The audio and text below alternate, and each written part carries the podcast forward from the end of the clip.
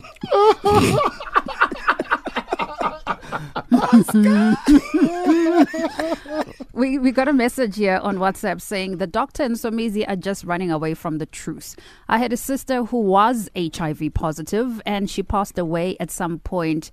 The sister number two is going to be a burden to sister number one. The doctor and Somizi are just talking because it's not their family. If it was, they will feel the need to protect. People should stop encouraging nonsense just because it does not affect them directly at some point. Clar.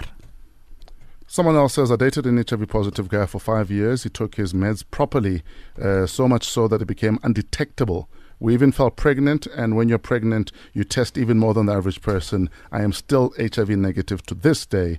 Uh, I knew I would be because I got educated and read about it. Sister number one must just leave uh, Babes alone. Babes. Babes.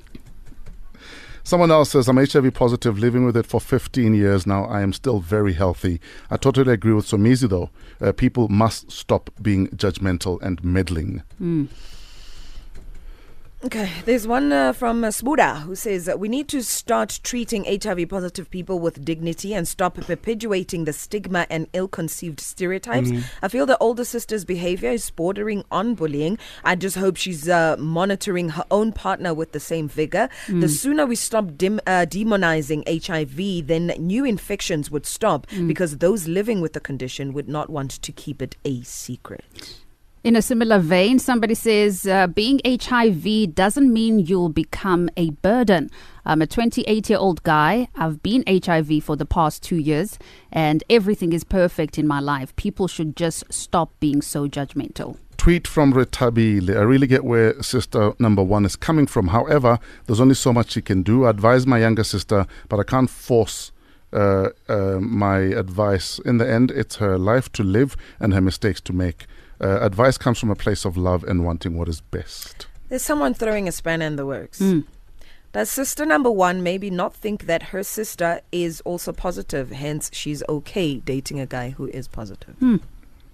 We'll check out more of your thoughts uh, straight after this. We have to give away a smartphone. Camila Cabello with Havana. It's 24 after 7, fresh breakfast on Metro FM.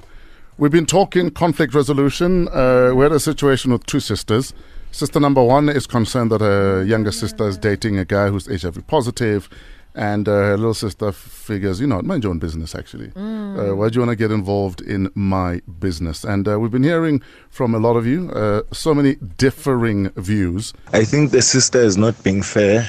Um, if he, she has a problem with the with the sister dating an HIV positive guy, who was choosing her boyfriends for her. I mean, whether the guy is positive or not, it should not be an issue here. Who she dates uh, and how she protects herself is her own baby to nurse. She's old enough to make her own decisions. So let us not discriminate because someone is HIV positive and um, let uh, let them make their own choices and protect themselves. If they want to date, let them date. Thank you for all of your views. There's like a ton of views. Mm-hmm. We don't have enough radio time. Mm. I think Adele would be upset if we left here at 10. Don't start again. we can leave it nine, Shane. No, but uh, rather we just do the whole thing. Mm-mm. They've got a double up that they have to do.